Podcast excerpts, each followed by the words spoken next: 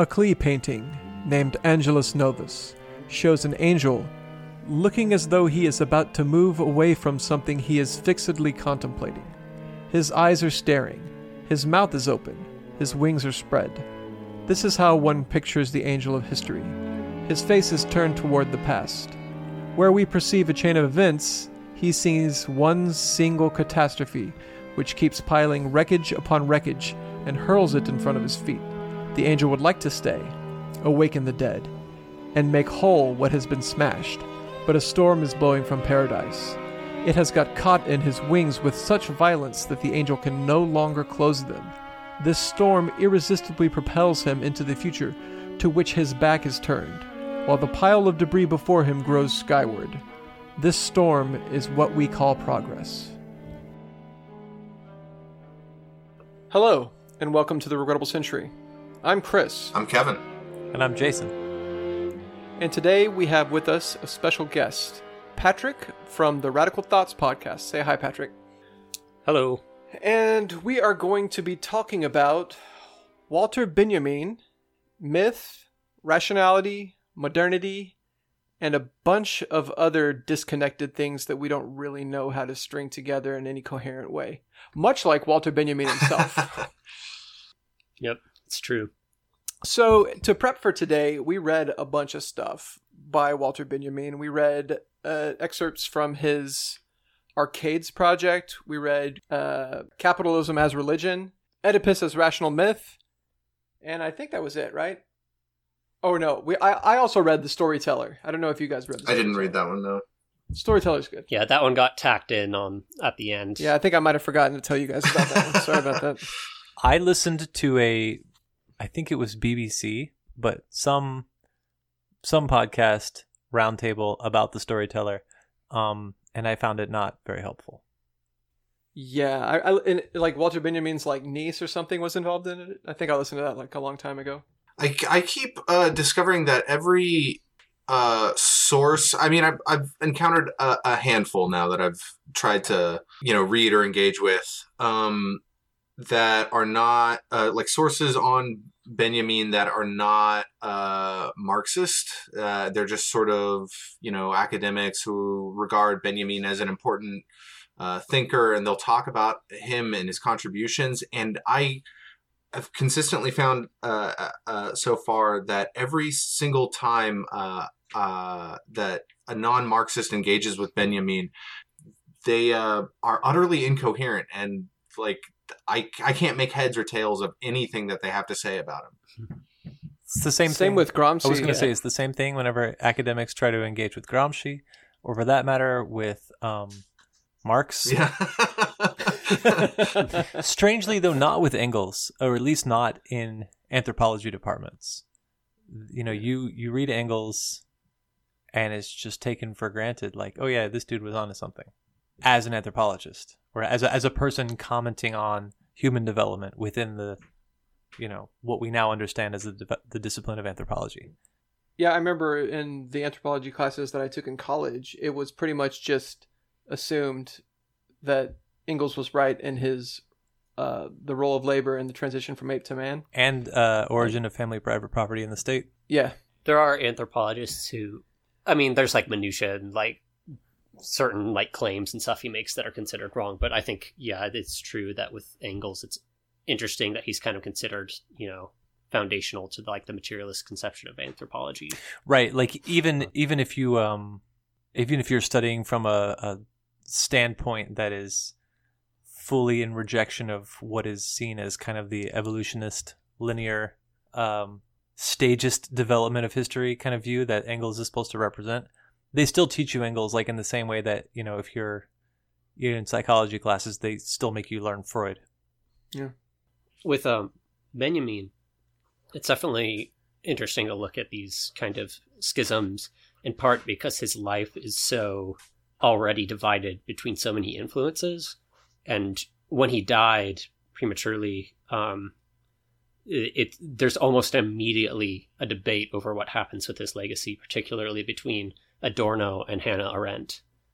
Um and like the illuminations books and stuff i think a lot of that was originally edited by Arendt, and he was he sent her the original 18 theses on history, and you can immediately see that there's a tension between her kind of you know more liberalist kind of view, a little bit more Heideggerian influenced, and then the Adorno kind of like no, this is like more of a Marxist bent and has um, this kind of more materialist conception. And then there's um, Scholem as well, who, who is intervening and trying to re- resurrect the Kabbalist Jewish um, aspects to his thought as well. So there's almost immediately a schism in terms of what his legacy is going to be and what people emphasize in his work.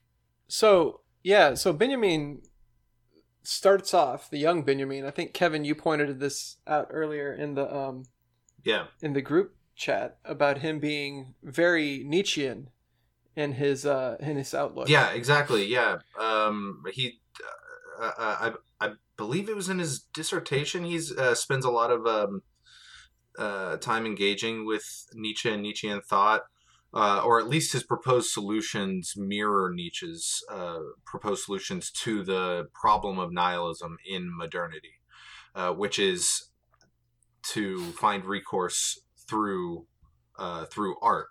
Yeah, he definitely has a strain that's much more Nietzschean. Um, he- he's he still has kind of. I mean, Nietzsche plays an important role in his thought throughout his life, as does Nietzsche with many of the Frankfurt School. Honestly, um, he has more contradictory and tension-filled engagements with Nietzsche and kind of rejecting. So, like, because because as we'll see when we're talking about myth, Walter Benjamin is inherently opposed to the idea of inescapable repetition. So, right off the bat, one of his problems with Nietzsche is his recourse to this. Well, you can just joyously, you know, embrace the eternal recurrence, and Benjamin does not find that satisfactory in any real sense. Um, but he does. He's very interested in his in his first book um, on tragedy and myth, and he makes a distinction between uh, we didn't read this, but he makes a distinction between kind of the older mythical tragedies that we see in like you know um, Antigone and Oedipus, and the Trauerspiel or mourning play, which is more like Shakespearean tragedy, um, and the kind of this Baroque style post Enlightenment tragedy. Um, and yeah, that's a that's a good thing to notice. His his early career is also a little bit more defined by proper kind of mysticism, I would say. He is interested in Jewish mysticism his whole life, but it's a lot harder to figure out some of his early texts because he tends to go on these things where he's clearly not trying to like say something materialist. He's trying to talk on a spiritual level, and he's also influenced by Sorel. His critique of violence engages with the idea of mythical violence. Um, he's interested in this kind of like violent non-violence that's the spontaneous mythical energies of the the you know the amassed people. Kind of this and he kind of has a more ties to kind of a luxemburgist uh tradition. And he was also in in kind of a student radical too. He was involved in certain uh student organized things but he stepped down when world war one happened because he was having disagreements with uh, other leaders about the role of the academy and students in the war. But yeah, that's kind of some of the stuff with his early career. And then throughout his life, he gets more invested in materialism and Marxism, even though he connects it with those previous interests. So speaking of Sorel, um, Michael Lowy points out that Benjamin's ideas of capitalism as religion and his uh, his viewpoint about the the trappings of like the theological trappings of capitalism are more akin to a sort of libertarian socialism or romantic socialism, and he specifically mentions Georges Sorel and Gustav Landauer, who I am not familiar with. No. Do you guys know Gustav Landauer? I'm not as familiar with him no. Anyway, he was a, one of the early theorists of like you know libertarian socialism. He was a German, of course, as as his name would indicate. Indicate, but he was like a social anarchist and a pacifist, and um, was actually a member of the the the Bavarian Soviet uh, in 1919. But uh, yeah, so that made me want to look into it. So if you ever want to read about Benjamin and you're ha- having a hard time finding people that expound upon him from a Marxist viewpoint, m- read Michael Lowy. Yeah, he's he's good. He also has a book called Fire Alarm, which is like Mm-hmm. he reads like line by line through the 18 theses on history, which is one of Benjamin's more famous, but also kind of again mystical and a little bit difficult to understand um, pieces. So yeah, he's he's he's been definitely influenced by Benjamin and is pretty good, Yeah, I would say, in clarifying him. he's incredibly readable and uh, has really profound insights into pretty much everything I've ever read him talk about. So I'm a big fan. We actually read one of his books and discussed it with Donald, who is a co co-host of uh, your podcast, right? Yep. and that book was the uh, romanticism against the tide of modernity which is excellent and also actually like you know refers to benjamin a lot being one of the more famous marxist romanticists Yeah, I'm really sorry that I missed uh, being able to do the reading and participate in that episode because I, when listening to it, I, I, I thought that was a really, really, really uh, interesting subject and uh, one of the better episodes that that the you know our podcast has done. Did you find yourself? yeah i was bummed Did you find yourself yelling about what wasn't said? Always.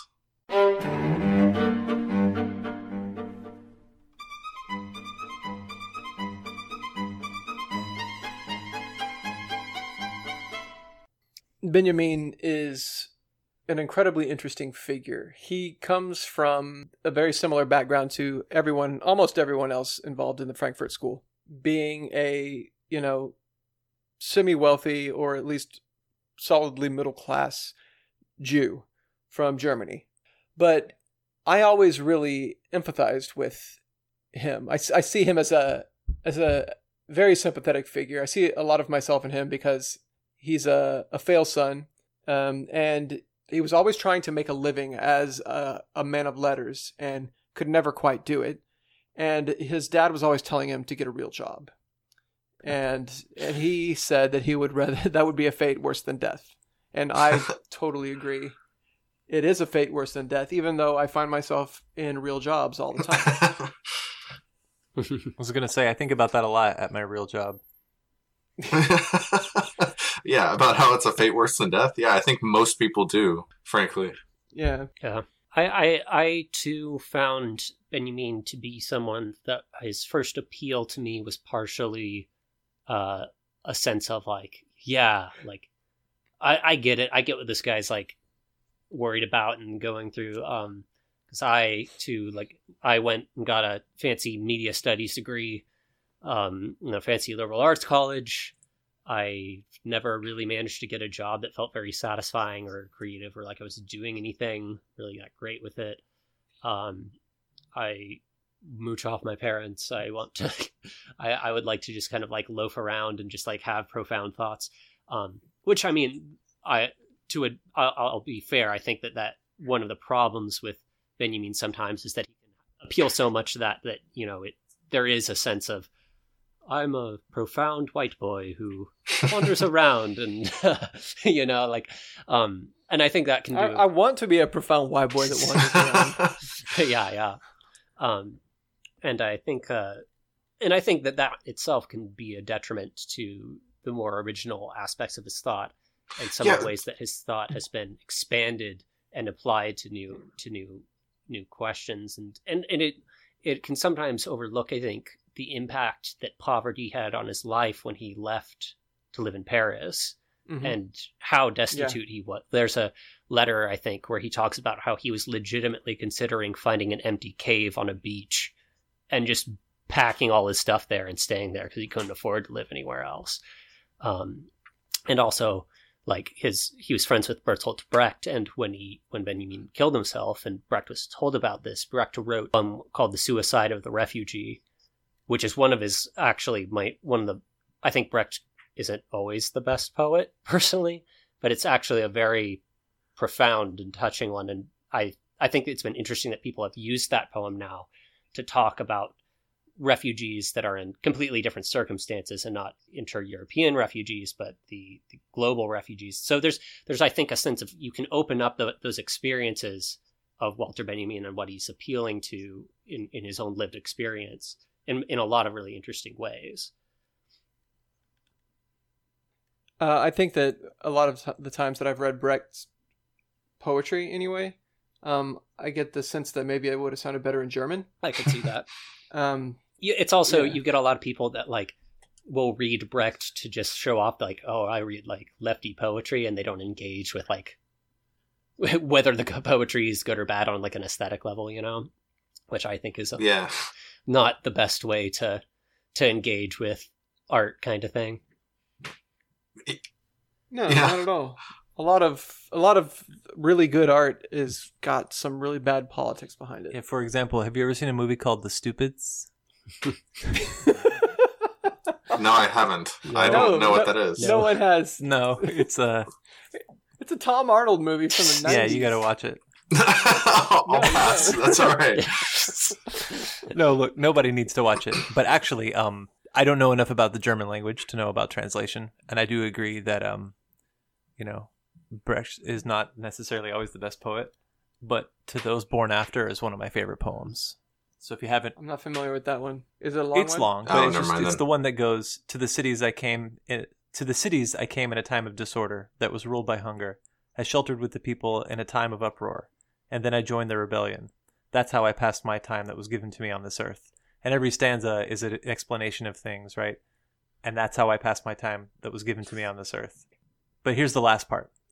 You who will come to the surface from the flood that's overwhelmed us and drowned us all must think, when you speak of our weakness in times of darkness, that you've not had to face. Days when we were used to changing countries more often than shoes, through the war of the classes despairing that there was only injustice and no outrage. Even so, we realized hatred of oppression Nice. still distorts the features. Anger at injustice still makes voices raised and ugly.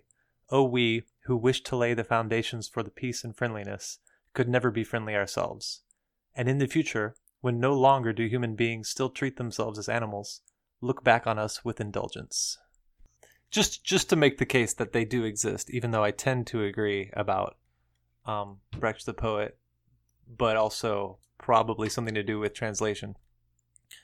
Just to be pedantic about these things for a minute, I also don't speak Russian, but I have a a poem. There's a poem by Mikhail Lermontov called "The Sail," and I know of five translations of it, and four of them aren't very good.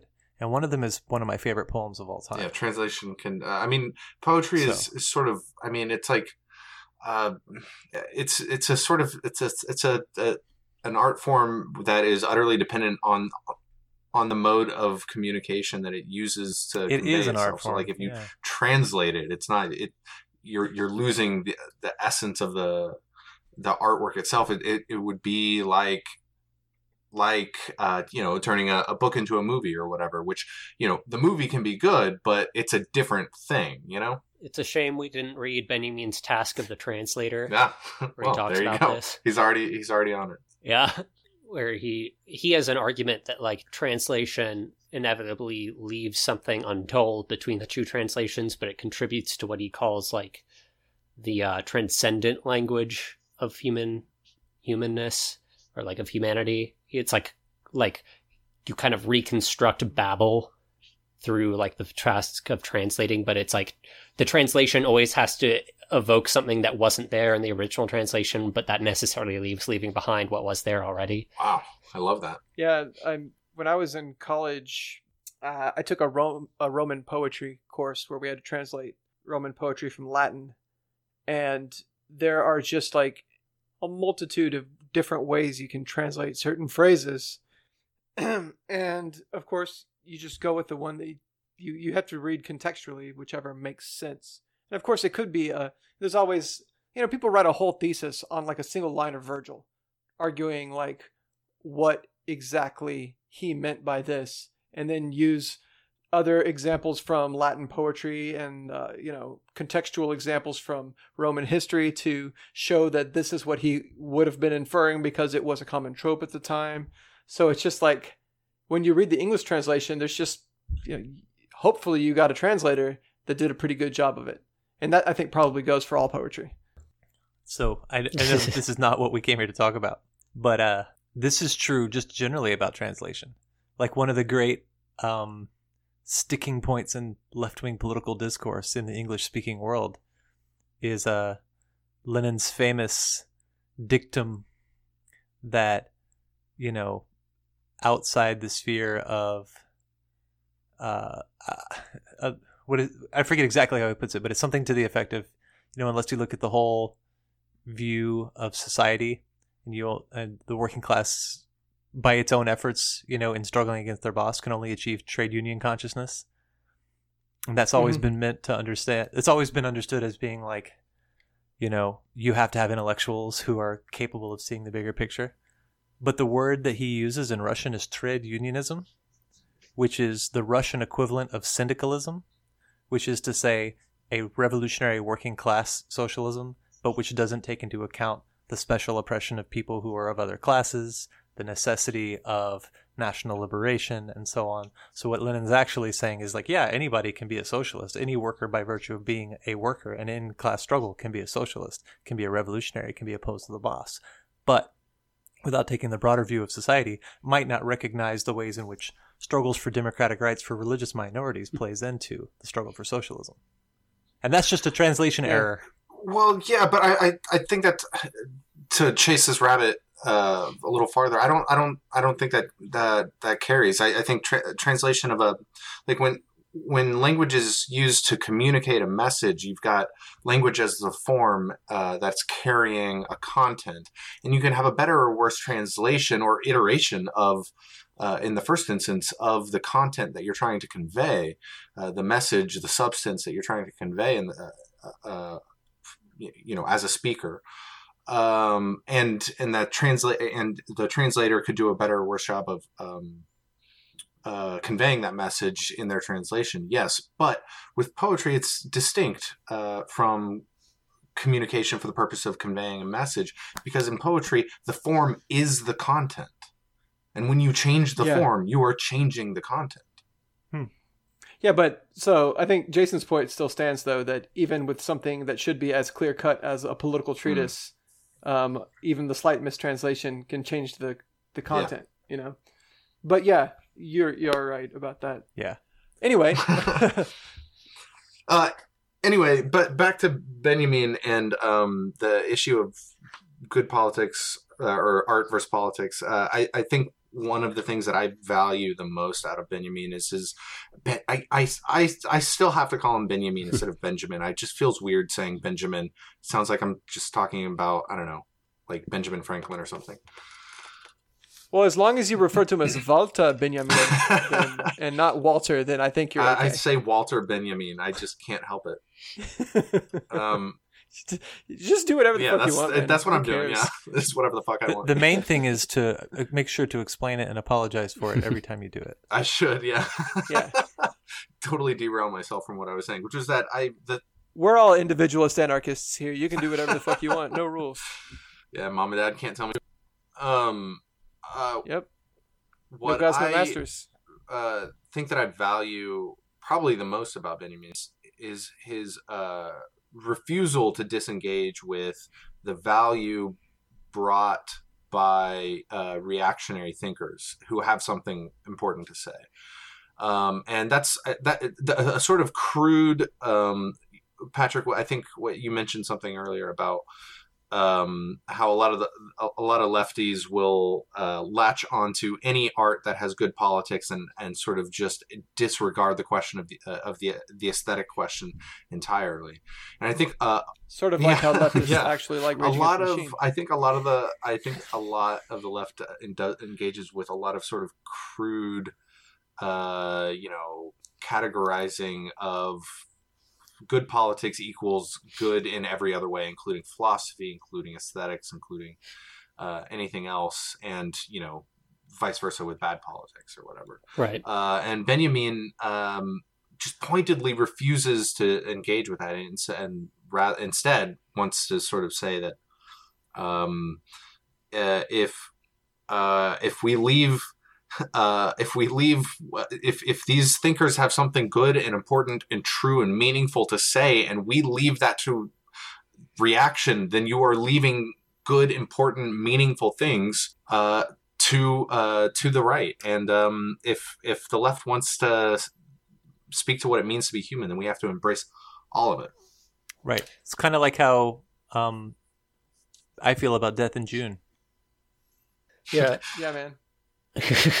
Don't let the right have death in June. I, no, but it's it's also something that this is also something we've talked about a lot um, in other episodes about like the critique of modernity, the embrace of the mystical, the um, the reenchantment of the world as like a project is uh you know romanticism. The it's a it's a part of the human experience that isn't going to go away. And one benjamin is a re- is a person who really really effectively illustrates how you can in fact take up that which is not entirely quantifiable without becoming a reactionary right right. Whereas there is a kind of person on the left that says like there's science and a, s- and a, and a materialist scientific worldview, and things fit in this framework. And if not, it is of the past. It is backward looking, and thus is reactionary. And that's for you know third positionists. Mhm. It's for Nazis, whatever. Um, and so then you know who takes that very seriously is the right. They go, yeah, that's for Well, us. I think one of the things that makes Benjamin so rich to engage with, but also very difficult, is the particular ways that he really dives into the contradictions of these these tensions and these issues. Um, you know, he he admitted to being friend, well, not necessarily friends, but to engaging with figures like Carl Schmitt, who was a Nazi jurist, who he was most famous for his writings on sovereignty, and Walter Benjamin actually sent him a copy of his um, Origin of German Trauerspiel, his uh, doctoral thesis, like actually sent a copy to Schmitt because he was so impacted by him. Um, he was influenced by Sorel, who at that time people didn't really quite know what he was going to that he was going to end up influencing, you know, fascism and stuff. Um, and he was engaging with Sorelianism from that Luxemburgist kind of mass strike aspect, but there was already a tension there. He If we want to talk about was- myth, we should return to the concept of myth and Sorel that Walter Benjamin is Mhm. like inspired by. But um, he's continue, sorry. um, he's interacting with Leo Strauss, who I think is probably the least interesting of the people he interacts with because Leo Strauss likes John Locke, and I'm like, oh, fuck that. Like, like that's the most like boring, banal liberal crap that you could ever like. Um, but um, but but you uh, Leo Strauss's view of history has an impact on Benjamin because Leo Strauss also has this kind of like, oh well, you need to find subterranean aspects of thought that have emerged from these thinkers when you look at them from a modern perspective, kind of thing. Um, and so, and then Walter Benjamin, um, in some of the parts we read, he references Carl Jung, but he's obviously very critical of him. But he also has this sense that you get a sense of collective consciousness, collective unconsciousness, kind of in Benjamin that's really hard to parse out. Right. Yeah, I was wondering. I was going to ask you about that if you had any more insight into that because he just kind of mentions it Mhm. in passing, but like like he accepts it. Yeah, I this was one of this was something when I was writing my um, undergrad thesis. I was engaging with Benjamin, and I wasn't a Marxist yet, so I was misinterpreting stuff um, and not understanding. so your undergrad thesis. Is I think I did some cool stuff with it, but uh, it was it was actually on um, Sorry. adaptation, li- like literary and stuff adaptation. So that's why I was reading Task of the Translator and stuff. But um, Hmm. I I was kind of like, oh, so Benjamin believes in the collective unconscious like Jung, and my advisor was like, well, he also thinks it leads to fascism, and I was confused. um, but Walter Benjamin seems to think that there's kind of a materialist collective unconscious. He's not really interested in trying to figure out symbols or archetypes so much as he's saying, like at the Arcades Project. The Arcades Project is about walking through the Paris arcades, which have these glittering displays of commodities underneath, kind of, because the arcades are built in kind of a tunnel system. If you've been to Paris, they're kind of like subterranean in this weird way. And he kind of, so he kind of has this collective unconscious that's like, the city is the collective unconscious the fact that you walk through the collective life of people that displays the world back to you has a collective unconscious experience to it and there's a fact of he has he talks about there's a um, an awakening and a dreaming that occurs in your daily life as you're walking through it Um, and he doesn't agree with some of the stuff he disagrees with Jung about in his little fragments. He never has a full, thorough engagement with him. Is like he talks about like Jung is wants to separate the dreaming and the awakening, but he can, he can only do that by individualize. Like even though he's talking about the collective, he is individualizing it in people, and he's doing a Freudian thing of being like, oh no, this is like about your you know background trauma, and one of the things that Benjamin really gets into is he talks about like one of the things that he takes from Freud is like this idea that the stuff that we've actually completely forgotten, not the stuff that we're traumatized by, but the stuff that we don't even remember is the stuff that we act out. The things that we completely instinctively repeat throughout our lives are things that we have no memory of at all. And he's taking that and trying to societally think about that kind of analysis, um, which is kind of interesting. I think, you know, whatever the benefits of psychoanalysis or its shortcomings, I don't necessarily hold to it that much as a real hardcore sociological theory, but I think that that's a kind of analysis that produces his visions of history that's very interesting. Um, and I wanted to point a little, and I think I was going to say one of the things that people get in a trap with Walter Benjamin is they sometimes do this thing where they go like, "Oh, well, Walter Benjamin is just an irrationalist. He doesn't believe in rationality because he's so critical of the modern world and the modern way of thinking. Um, and it is true, he's very critical of the notion of the enlightened individual person who has a core rationality inside them that allows them to just think through problems on their own. But this is a right. this is a it's one of my favorite parts a, about him. This is a quote that he has at the in the start of the part of the Arcades project in one of his fragments. Um, to cultivate fields where until now only madness has reigned, Forge ahead with the whetted axe of reason, looking neither right nor left, so as not to succumb to the horror that beckons from deep in the primal, primeval forest. Every ground must at some point have been made arable by reason, must have been cleared of the undergrowth of delusion and myth. This is to be accomplished here for the terrain of the 19th century. So he ha- there's some kind of rationality that he's trying to develop here that is in opposition mm-hmm. to what he sees as the mythical rationality of the 19th and 20th centuries of the Enlightenment. Um, and it's very hard to figure out what exactly that is because he never really says yeah. what it is.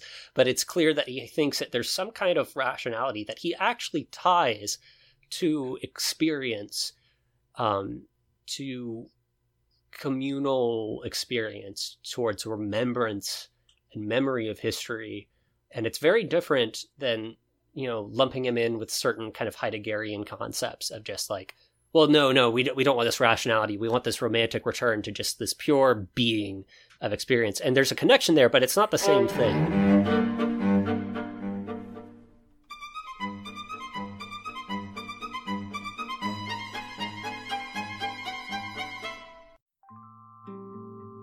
Hey everybody, Chris here.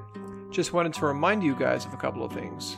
First of all, we have a Patreon, and if you like listening to us and think we deserve $2 a month of your hard earned money, please go and sign up.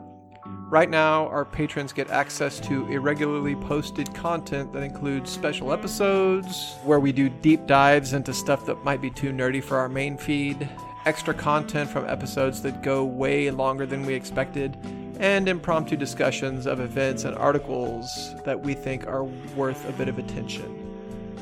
The second thing I wanted to remind everyone of is that we are now part of the Lost Horizons Network, which is a dialectical pessimist podcasting network that includes us, The Regrettable Century, Red Library, and From 78. You can listen to us, Red Library and From 78, using your favorite podcatching app, or find us by searching our respective names on Twitter and Facebook.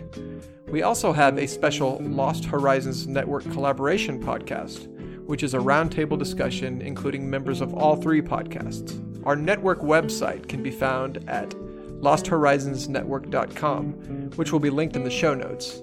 Our roundtable discussions will be available to listen on your favorite podcatching app, and also look out for us on social media.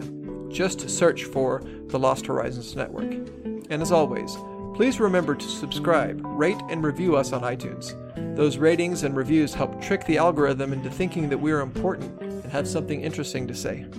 All right, back to the show.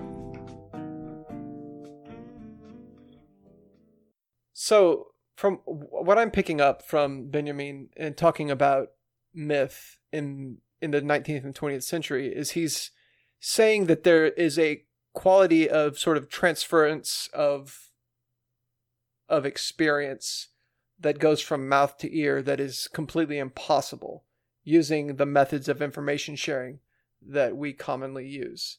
And that's what that's what he's saying in the storyteller, right? Is that like the the uh, the ability to impart wisdom has been lost by the inability to listen. And he talks about uh, overload of information being part of taking in any kind of media, uh, killing the ability to listen and the ability to understand and sort of parse the wisdom that is imparted from mouth to ear. Uh, that had been done in previous. It, that, it's, a, it's a very ro- romantic view, but I, I don't doubt that there's something to that. I just wish that he had written more about it. Well, I think one of the things that's easy to miss with the storyteller is that Benjamin sees the story and the myth as two distinct things that are in opposition to each other. Right, right. Um, because he talks about how the the the story um uh, where does he say um, in the storyteller? And I know some of you didn't get the chance to read this piece, but he says um, the fairy tale, which to this day is the first tutor of children because it was the first tutor of mankind, secretly lives on in the story. The first true storyteller is and will continue to be the teller of fairy tales. Whenever good counsel is at a premium, the fairy tale had it, and where the need was greatest, its aid was nearest. This need was the need created by myth. The fairy tale tells us of the earliest engagements that mankind made to shake off the nightmare which myth had placed upon its chest.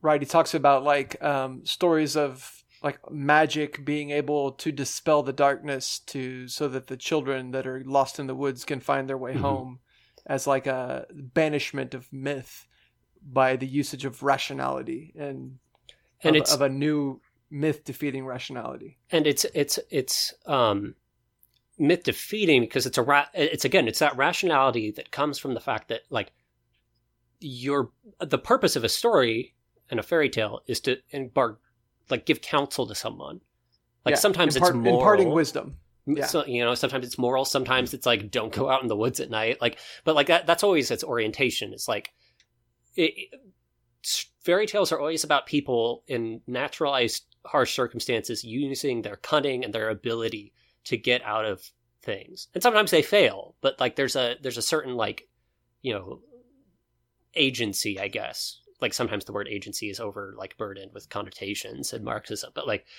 and when he talks about myth, he's saying like myths are like these super circular things where it's just this is the way the world works. Nature does this to you, and it will continually happen this way. And that's where tragedy comes from. Tragedy is about facing the fact that, oh, no, you can't do anything about this.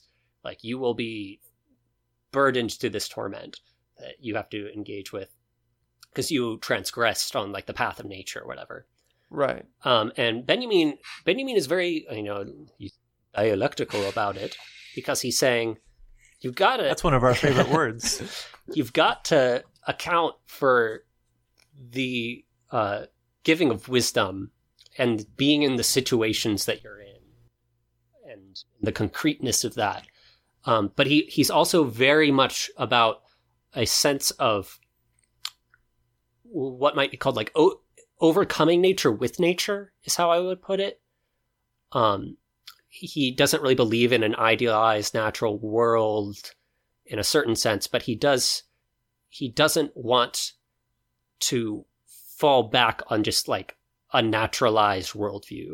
He's all about like no no you have to understand how human beings have the capacity to rearrange nature around them. Mm-hmm. Um, and that's why he, even though he's sometimes read in this primitive sense, it doesn't really work with what he's trying to communicate. And it, it, that's one of the reasons why he's so enamored with the modern world, with Paris. You know, Paris, the capital of the 19th century, Um, he's so enamored with looking at these commodities and collecting them and really examining them as if they had treasured um, histories and tales to tell in and of themselves, and saying like you know these these commodities that he has in the 20th century are still made by people. And the the reproduction process the mechanical reproduction process that's been opened up is one with its own agencies and the there's people engaging with it and blood sweat and tears invested in it. You really have to look at that and and think about what the implications and histories of these objects are that you're you're dealing with. Um, and that's a tension in his work that's a, very beautiful and melancholic one um, that's hard to some like you know it like sometimes I I I it can be overwhelming to try and think that way if you're just sitting in your room and you just suddenly think about like if I could have a perspective and tale told to me from every commodity and mass produced item in my house, what would be the story they would tell me about the people that made it? Um, it's it can become very depressing to think about it, that that kind of that view of like, oh yeah, this thing that's made in China. What is the actual story behind where this is right coming from? And he's someone Well- who's kind of trying to think that way. Well, that's part of the project of Marxism is to, you know, de-fetishize the commodity and to understand what it is that makes the commodity worth anything, and all of the, you know, like you mentioned, blood, sweat, and tears that was put into the creation of the commodity, and that's what Benjamin is doing here. Is he's demystifying the commodity that has been sort of mystified by the process by by capitalism, right? Which really actually leads us directly into I mean these are all going we're all going to weave in and out of all of these writings like the the entire time but like hi everything that he talks about in his capitalism as religion right Yeah. where he it's it's like a one like one and a half page essay he does where he just kind of like you know spits out of like Fire. an incredibly dense and wonderful couple of paragraphs about how uh, capitalism is essentially a cult of the commodity, and the the market is worshipped like uh, like a god essentially, and has its own will that is not subject to uh, you know f- rational forces. So it's it's like super interesting, and he draws a lot from Max Weber in it, but he sort of like takes Max, Max Weber's um, sort of idealistic conceptions and Marxifies it, which is great. And I think it's a there's a there's a book that just came out uh, called um, "The Enchantments of Mammon" that is basically 900 pages on this concept that I just started digging into, and I think we're going to do an episode about it with Red Library. But uh, you know, just reading the reading the beginning of that, um, he the the author says, yeah, well, Walter Benjamin talked a little bit about this, and uh, and it's very true. It's just a very little bit, but it's it's like it's great. Uh, I, I'll post a link to it in the show notes so that everybody can go read it. It'll take you all of like you know ten minutes. Well, it's it's one of those things that like Benjamin grappled with and then left open, like you know, as he does. because right, probably because it's it's not um, I, you know, it, during his life, it's pretty unique. It's not like a big field. There aren't like a lot of people. It's not like a. It's not like the official communist movement is having is having this debate like in forums or whatever in the 1930s as the, as fascism is on the rise. So it's something that just kind of gets like touched on and then left alone, eh, only to get picked up by other people. Like, um, I don't think that it's very difficult to see a line from Benjamin through Lukács to Debord right. and yeah. in a lot of ways, especially when when talking about um, the the commodity is not just like economic form, but also is something that like permeates the lives and minds of people. hmm Um, and like even even like little sayings like all reification is forgetting sounds to me like very Debordian, but it actually it's it's Benjamin. So you just see it's like a little piece that like probably took it about as far as he could at the time, but it also shows how ahead of his time he was in terms of his analysis of developments within the society that are not yet quite so obvious to everybody else. And part of that has to just do with the fact that he's got a very unorthodox mind. Yeah. I like it. I think, as I've said, you know, we've said over and over, like Benjamin is difficult, fragmentary, and that's partially because one, he never actually had an academic position in his life, so he's mostly just Mm. jotting down things that he wants to work on. You know, his his giant magnum opus is just a bunch of quotations and things that he wrote on note cards and then got stuffed away in a library when he tried to escape. And and I'm driven I am driven mad by the fact that apparently he had a complete manuscript that he kept with him when he was trying to get into uh, Spain, I think it was, to Mhm. escape. And there's accounts from like the people he was traveling with where they said he had the suitcase and he wouldn't let it go, and he kept insisting like this is the only like manuscript I've completed, like like this draft. It's super important. It's gonna be the most important thing I've ever written. It will change everything. We have no fucking clue where it went. Oh God, no! it's thought that it probably just got like thrown out and burned.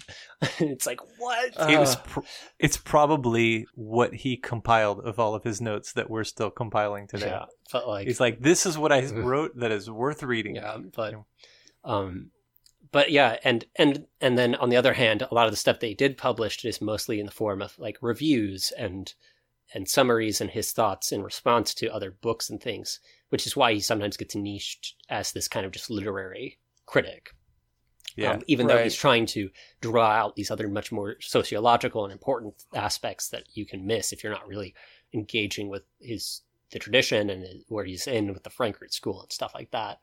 Um, and his, you know, I think reading that that that fragment, the the capitalism versus religion fragment, like it's one of those things that it's kind of easy today. Like everyone thinks about like, oh yeah, there's like ideologies, and that's that's what replaced religion, right? It's like oh, it's your ideology is is the modern religion, and it can kind of come across like that. But he's just so much more insightful about. It. He's like, no, no, like think about it. Like think about the way that people treat capitalism as just this monolithic like thing that solves your problems, or or but it's also he calls it like it's the first cult that blames you.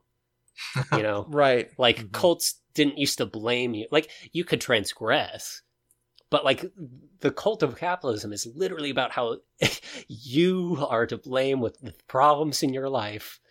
You know, like you are are are are the individual who who you know you have to pull yourself up, and and that is a it's a fundamentally religious way of treating um, how humans behave and interact. Right. You can't um you can't really reconcile Christianity to capitalism unless it's as the kind of weird prosperity gospel neo Calvinism that is popular in the United States today.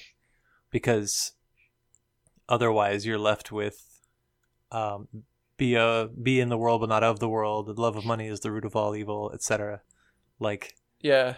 you have to basically like like capitalism is such a successful rev- uh, religion that it has dragged the pre-capitalist religions in its wake and reshaped them in its own image. S- s- Um, he said Christianity at the time of the Reformation did not favor the establishment of capitalism. It transformed itself into capitalism, which is essentially what Max Weber says. um and he kind of he kind of takes that Weberian thing and he's kind of pushing it further hmm yeah he's, he's Yeah. it's a it's a you know that kind of marxian real subsumption kind of thing occurs ideologically with the way that that people think and worship from the very start gets transformed and integrated into something that it caused uh, So, um, the McCarraher book that I was just talking about, the um, Enchantments of Mammon, he puts. I, I wanted to quote something real quick because I think it pretty succinctly sums up what we're talking about here. He says that capitalism is a form of enchantment, perhaps better, a misenchantment, a parody or perversion of our longing for a sacramental way of being in the world. Its animating spirit is money. Its theology, philosophy, and cosmology have been otherwise known as economics. Its sacramental sacramentals consist of fetishized commodities and technologies, the material culture of production and consumption. Its moral and liturgical codes are contained in management theory and business journalism. Its clerisy is a corporate intelligentsia of economists, executive managers, and business writers, a stratum akin to the Aztec priests, medieval scholastics, and Chinese mandarins. Its iconography consists of advertising, public relations, marketing, and product design. Its beatific vision of eschatological destiny is the global imperium of capital, a heavenly city of business with incessantly expanding production, trade, and consumption. And its gospel has been that of mammonism, the attribution of ontological power to money and of exis- existential sublimity to its possessors. Damn, sounds like a good book. That is a good book. That's like I was immediately drawn into that. He writes like a Catholic, and I think that all this like specifically religious imagery is I don't know. It resonates with me. I guess those those arch those to to be Jungian about it. Those archetypes resonate with me deep, somewhere deep within Collective my psyche unconscious. because of my because of my profoundly Christian upbringing. Is what I was going to say. Neil's going to hate this episode. Neil from From Seventy Eight, who who loathes Jung. I don't. I don't get that. I don't get it. I don't get the hatred for Jung. I really don't. Well, he's a Lacanian psychoanalyst. Competing school, yeah, sure. Well, yeah, you know, Lac- Lacan comes out of Freud, but in a much more materialist Yeah. way than I don't know. Th- this is me talking out of my ass here. I don't know anything about psychoanalysis. I've learned more about psychoanalysis from listening to Neil talk than I. Yeah, like, I, I mean, than I've Jung, read in Jung entire and life. uh, Lacan are both sort of descendant uh, schools of psychoanalysis that descended from Freud. Whereas, and Jung took a, a hard break from Freud because he was uh, super into sorcery. Yeah, and I love that shit. yeah, Yeah, sorcery. There's sorcery's pretty tight. I think so. Um, it's into alchemy I, they, stuff. I know he was referred to by the Germans as that old sorcerer on the other side of the mountains. There's a there is there's one kind of Jungian, though other Jungians don't like him, called James Hillman, who, like, I, I don't, it's, again, I don't like really take him like all that seriously in like a hard sense, but he's like he was kind of like this like weird Jungian who was all like, like you know, like uh, the Joseph Campbell stuff was like popular, Uh-huh. And everyone was talking about the hero's journey, and he was like, no, no, no, this is this is wrong. He was like, he was like this this way of thinking.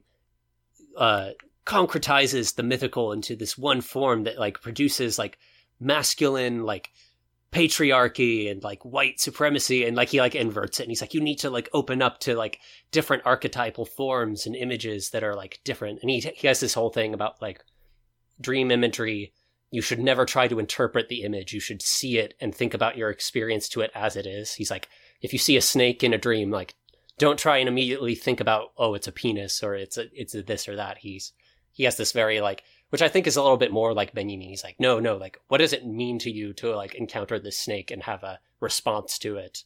And like what does your body and your like reaction do to like open up like your mind? Like don't try and like immediately symbolize it into like this pre-examined form kind of thing it's Love very it. hippie shit but I, I find it more interesting than other forms of Jungian.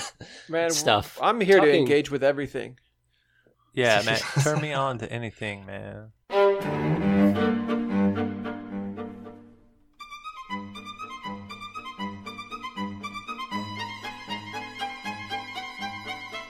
So, along with capitalism as religion, he so he posits contemporary rationality as myth. Yes. It's mythical. And as we kind of said before, one of the things that defines myth for Benjamin is escapable naturalizing of the world. Subjectivity is subordinated. Um, so you're alienated from from your capacities because you are a, in a mythical world that cannot be changed, and this is fundamentally found in repetition. And in, as you mentioned, in the storyteller, this is this is why he and members of the Frankfurt School become very suspicious of uh, tendencies in science that are very, very interested in um, quantifying things, and you, they're very suspicious of the kind of positivist, you know, positivist schools that are like the Bertrand Russells and that kind of philosophy. Um, and and you know, to, today, I'll be honest, like I think that sometimes they go a bit too far with that but I think that people who criticize them also often forget that was the predominant new main form of academic science. That was the form at the time that was making headway. So a, a lot of people have this like, oh well, you know, like Marxism is too too academic and like it became too academic and it's not in touch. And what they're actually trying to do is critique what was the the predominant form of academic thinking, um, in in science at the time. And one of his points is he sees data and information as something that is mythical because it it's transforms moments and it says this is just how things are and you can't you can't think of it in long term impact. You can't really take the data or information in that sense and recount it in a way that feels powerful to people. Um, and it's so he sees that as a myth, a new kind of mythologizing that is recurring and plaguing um, the way that people live. And it's, I think, you know, it, and it, this is again one of those things that like nowadays liberals will say this, you know, like you get this like, like everyone's isolated and they're they're just looking at data on their phones and stuff. But Benjamin is more profound, particularly just because of the time in which he's trying to notice this and talk about it. And he's trying to talk about it from a much more nuanced, radical position that's not strictly about finding authenticity in, in a naturalized state, because he's against naturalizing the world. But he's also trying to say that there's a mm, kind of experience and form of storytelling and imparting knowledge that can be done in a way that's much more impactful and powerful. So I guess that Benjamin writes scattered bits and pieces about his thoughts on myth and rationality. And from what I understand, the uh, Adorno and Horkheimer sort of expound on Benjamin to come up with the dialectic of, dialectic of enlightenment uh, a few years later.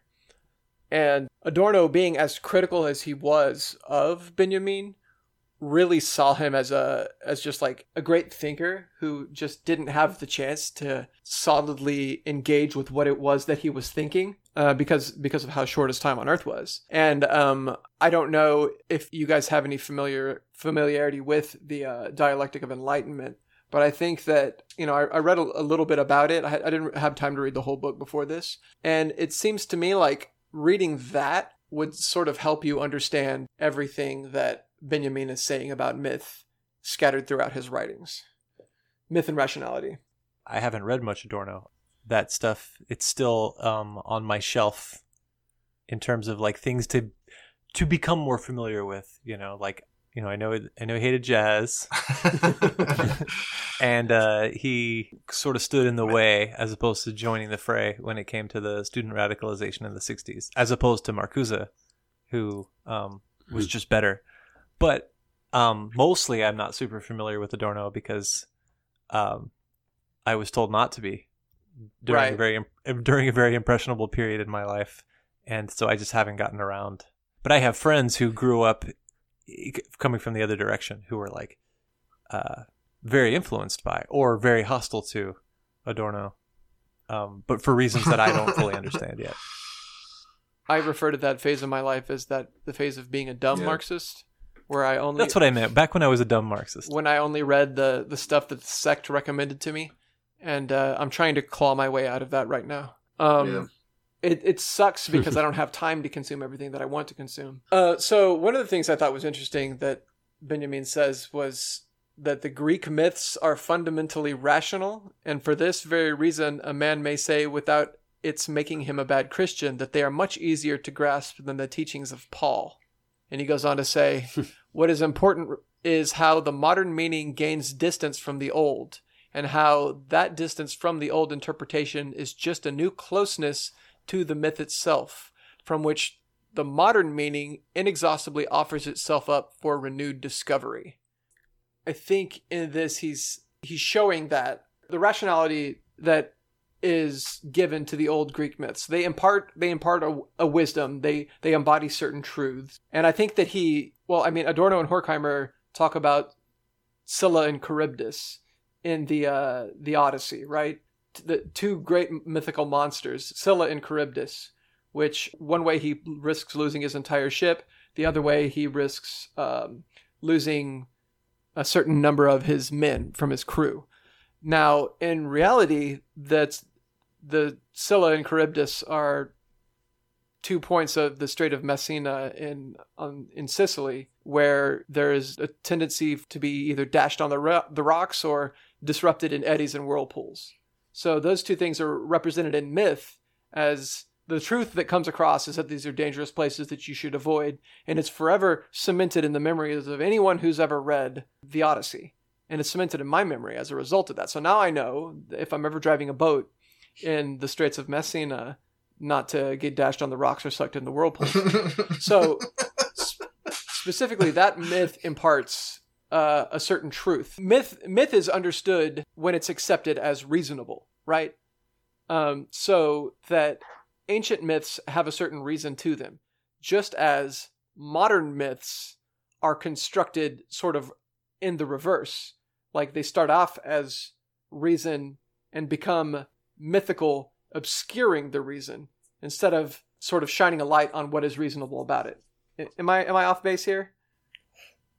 Um, it's a little hard to say. I think one of the problems with that section in particular is that he's partially commenting on the interpretations of Andre Gide, Uh-huh. who he's reviewing. Um, so he's partially giving the expression of this other person Yeah. and how they're viewing stuff. And I think that it is true though that like the the idea that like myths don't make sense in le- like you wouldn't have a myth perpetuate itself unless people had an, a capacity to like accept it as reasonable in some sense. Yes.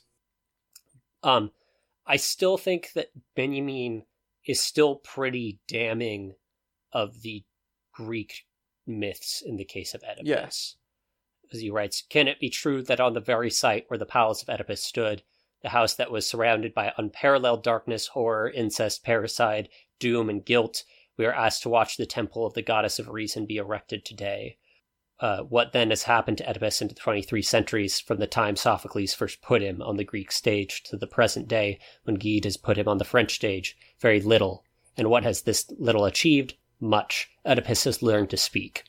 Um, so I think he sees, even even though he he's he is inverting it and he's saying like modern rationality has become mythical, he still sees a connection. He still sees a genealogy between the very ideas in the Oedipus tragedy are reproducing the very same horrors that reason produces now. And it Uh-huh. was reasonable then as well.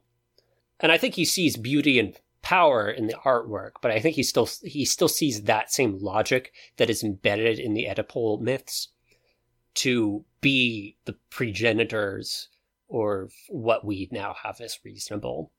And he um it's one of the it's it's also one of the reasons that it's in I think his early Trauerspiel work is interesting because he he again the way that he separates the story, fairy tale, and myth. The Trauerspiel or German tragic drama are these baroque dramas about heroic men and it's like Shakespeare. But he says like, yeah, in the Shakespearean tragedy, there is usually a sense of like, you know, it's naturalized. It's kind of like this person is forced into the circumstances by fate or whatever. But he says there's a new kind of agency there that's more modern and it's more confronted by the fact that you're living in a society where people are suddenly realizing that they have choices that they can make. Mm-hmm. And there's a very specific kind of choice that exists in those dramas, even though they're tragedies, that doesn't exist in the other ones. It doesn't exist in Oedipus and Antigone and those ancient mythical ones.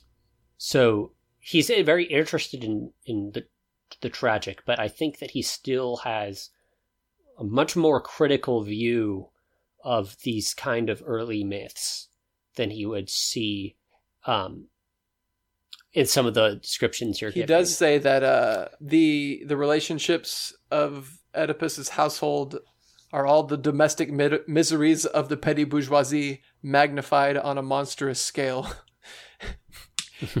I I guess he, he kind of sees Oedipus as uh, a figure that redeems himself, though. He says that Oedipus turns his back on them to follow the trail of the emancipated people who have gone, bef- gone before him.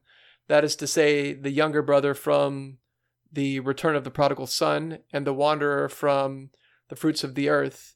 Oedipus is the eldest of the great escapers who take their cue from the man who wrote uh, something in French. Il faut toujours sortir n'importe d'où. But I think that translates to uh, like. Uh, Uh, he, it's Oh, it is? I translated didn't- I- here yeah. in my end notes. Uh, it's in a. the- I have the footnotes. It says it's translated as "one must always make a departure, no matter from where," Okay. which is a free quote from the preface preface Wait, of the which- Andre Gide okay, okay, cool. that he's talking about. I was just gonna do the shitty translation of French that would have been less Google Translate. like my bare bones knowledge of French based on like how much Latin I know. hey, Which uh which Gide book is he is he talking about? Is it Um, most of this, most of this essay, I believe, is referring to his the uh, his Andre Gide's book, uh, Oedipe. Uh, Oedipus in German, it was translated as Oedipus oder der vernünftige Mythos.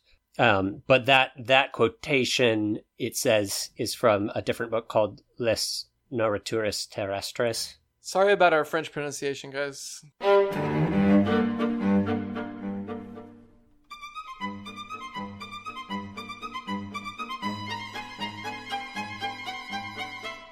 I think uh, looking at this, I'd kind of like to bring up one of the most difficult things in Benjamin, which is the one of his, his most, aside from the 18 Theses, probably his most famous essay, which is the work of art in the age of mechanical reproduction, Yeah. where he brings up the idea of aura in relationship to mechanical reproduction.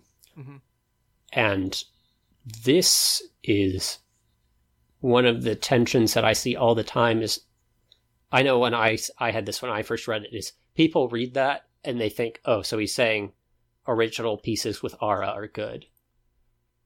But the, they overlook that in the end Walter Benjamin does side with mechanical reproduction as being the more liberatory force, which is very hard to try and reconcile when he's also talking about remembrance and acted living and imparting of knowledge to people. It's hard to figure out how that exactly relates. But I think that one of the things to keep in mind with Benjamin is when he's talking about aura, for him, aura is something that is devoid of political content. When something is auratic, it has no political implications because it cannot be contested in any way and it has one particular area where it is found which is it is found in a ritual that is cut off from the rest of experience or it is found in you know the palace as the oil painting that hangs on someone's wall. It's in the museum. So when he's talking about mechanical reproduction he's talking that that's why he has that point about like fascism is the aestheticization of politics. Marxism should be the politicization of art as it exists. Um and both of those like one of them means that your fascism is attempting to put an aura on every aspect of society. This is everything is where it is where you're supposed to go see it. It's naturalized in that sense. It, it can't be political because it's just what the community does and that's how it is and anyone who opposes that is wrong and should not be is it should be eliminated. Yeah, anyone who opposes that is like opposing the God given or God or like ordained by by the forces of nature or by the spirit of soil of the blood Yeah, going Oh. against that is going against something that has been preordained and is right in its essence. And so with Benjamin, he's saying when you strip the aura off something, you're seeing it in a more like he wouldn't use the term authentic, but it's almost like there's a more authentic beneath the authentic, um, which is I, I am I'm kind of mincing words there, but it's you're seeing something in a nakedness. Um, he, he uses a lot of times the terms of like history is like a lightning bolt, or history is this thing that rushes past you and you get a glimpse of it Yeah. or he, I think there's a there's somewhere where he says history is like you catch a fish. The fish comes into your net, but you have to use your muscles and your effort to pull it up out of the water. And that's what happens when the the aura is gone. The process of mechanical reproduction is the pulling of muscles when it is politically used to try and take images and the splashes of history that come to us and to make it available in broad daylight for people um, and to arrange it because you have to make a con- concentrated effort to arrange it and find a place to put it. It can't just be in the place that's been ordained by society. Um, so that's just what I, I, think it's interesting when you start to see that in terms of how he's referencing this to rationality and myth. Because a lot of people will read him and think that what he's saying is, oh, we just want to go back to auratic, so called authentic objects which he doesn't really want. And I think that there's a lot of complexities in terms of what he's saying here that because on the one on the other hand he's definitely not like a technological determinist in he's totally opposed to the idea that oh progress just happens because stuff keeps getting technologically better and it, it, will just eventually become socialism like that's he's super opposed to that that's his yeah. whole point of history um, he has a quote in one of the fragments that was never put in the theses that's he says um, Marx was wrong. We don't want to make the train go. We want the proletarian masses to reach the front of the train and pull the brake.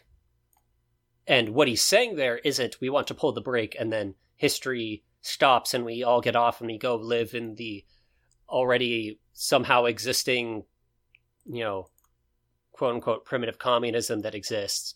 I think what he is saying is like once you stop the train, you look at what the engine is made of and you ask, why are we using these things as fuel from a natural world? You ask, what are the tracks that we laid down and where are they leading us and where can we put new tracks and go? You ask who is driving the train, who is like it's it's about the fact that suddenly you have the opportunity to live in a world where people have reflection and autonomy in their lives for directing it in new ways. And I think that you know, I think there's a lot of conflicts that like when you look at things like colonized people, settler colonialism, like obviously the correct answer isn't to just be like, well, we're going to get all these auras and rituals and things that connect people to their communities gone and just have technology, woohoo, it's all going to solve the problems. Um, and I think that Benjamin is trying to investigate that from a Western perspective that can be opened up and discussed. And that's one of the reasons why Lowy is such a good mm-hmm. uh, person to look at because he's he's talking from a Latin American context where a lot of Latin American struggles involved indigenous peoples, and he explicitly in his writings on the th- the theses on history relates. Uh, Benjamin talks about how you know revolutionaries would go out and shoot at clocks in the French revolutions to try and stop the clock from ending on the day of the revolution. And Lowy takes that and he says that there have been times where uh, indigenous peoples have gone out in their original indigenous clothing with bows and arrows and shot at clocks that were er- erected to you know celebrate the the domination of their tribes and like these you know these national like you know uh, independence days kind of celebrations. And i think that's a very benjamin way to look to, to look at history. It's you're drawing these these flashes of insight and you're saying suddenly there's a break in what is assumed to be the world as it is and it's it's completely different.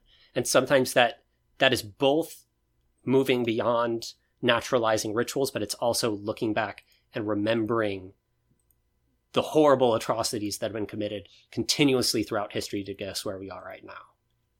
And that's a very hard way to think about history because it's exhausting but it also forces but it forces you also to be you know it, it's the the angel of history. This famous angel of history. You have to be constantly moving forward while looking backwards and it's painful and hard to do. That i was going to say the the angel of history description that he has is very much so doing what he would advise us all to do with art.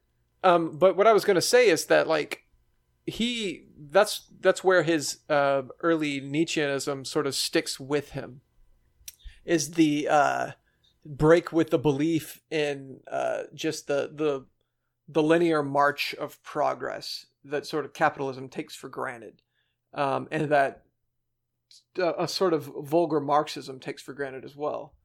Um, mm-hmm. He he breaks with that in the same way that Nietzsche does, but he doesn't like follow it through to its uh, Nietzschean conclusions. He, mm-hmm. he he sort of like he ta- he takes it and uses it for his own purposes. His project I think is all about just criticizing the triumphalist, positivistic, uh, sort of bourgeois view of history and I, like you mentioned just now, is that he he's attempting to collect the detritus of history. I think we talked about this in the Gothic Marxism episode. To collect the detritus of history, the the the memory of tragedy and horror, and use that as fuel for driving the project forward into the future, right? For capturing the utopian vision, looking back at the the torture that's inflicted upon the slave and the the peasant being ground underfoot under the foot of the lord and the tragedy of the proletarianization of the peasantry and whatnot everything like stuff like that. And he says that is the fuel that we look back to and take as inspiration for our drive for the for our, view of the future. And it's much more so the romantic remembrance of a future of potential futures that were stolen from us that drives us than it is the uh, grand utopian projections of the of the the political thinkers that will help us like help gird our loins for the fights that we're going to have to fight uh, moving forward. I think it's interesting because you know he's he's always talk Benjamin. Uh, you always hear about you know he's a, the messianism. Yeah, Benjamin. And what's interesting is people kind of you have to remember that he's he's coming from a Jewish perspective, and he's he's actually being a bit heretical to some extent, insofar as in Jewish messianism, you can never say anything positive about what the future you know redemption is. You're you can't say who the messiah is in any extent. It's all it's always negative. And he's doing that but he, he the only like real positive thing that he asserts is the utopian and this is kind of it's also Nietzschean because Nietzsche has this idea of redemption in the form of like you know joyful individualistic spirit, and he's kind of collectivizing it. And he says, no, the one thing that we can say for certain is that redemption comes when the people who have been trod upon by the historic movement of society are finally able to overcome the burdens put upon them and and establish a communist world without domination. That is that is the project. But at the same time, we cannot look forward while doing that. We can't we can't lay out, you know, the the the recipes for the kitchens of the future, right? Right, right. He still says you can't that he still has that That's Jewish, what Marx says too. Yeah. yeah. He still has that negative aspect. He says, you know, we know we know that the only redemptive force is everyone throughout history is is redeemed. Everyone who is who has been forgotten by history is redeemed by a society with no domination, no control, um, which is utopian. So we know that much, but we still can't look forward while trying to accomplish it. We have to be looking backwards while moving forwards. So noticeably, we also cannot be trying to go backwards at the same time. Yeah, no one shall know the day nor hour, not even the angels in heaven, nor the Son, but only the Father. yeah, that's pretty. That's pretty apt. Yeah, and um, I guess the um, Father here in this in this specific metaphor is uh, the fucking world spirit, the motor force of history, the big other. Yeah. Sous le ciel de Paris s'envole une chanson. Elle est née d'aujourd'hui dans le cœur d'un garçon. Sous le ciel de Paris marchent des amoureux. Leur bonheur se construit sur un air fait pour eux sous le pont de Bercy, un philosophe assis, de musiciens, quelques badauds, puis des gens par milliers. Sous le ciel de Paris jusqu'au soir vont chanter. D'un peuple épris de sa vieille cité près de Notre-Dame. Parfois couvre un drame, oui, mais à Paname, tout peut s'arranger. Quelques rayons du ciel d'été, l'accordéon d'un marinier, l'espoir fleurit au ciel de Paris Sous le ciel de Paris coule un fleuve joyeux. Mmh. Il endort dans la nuit les clochards et les gueux. Mmh. Sous le ciel de Paris, les oiseaux du bon Dieu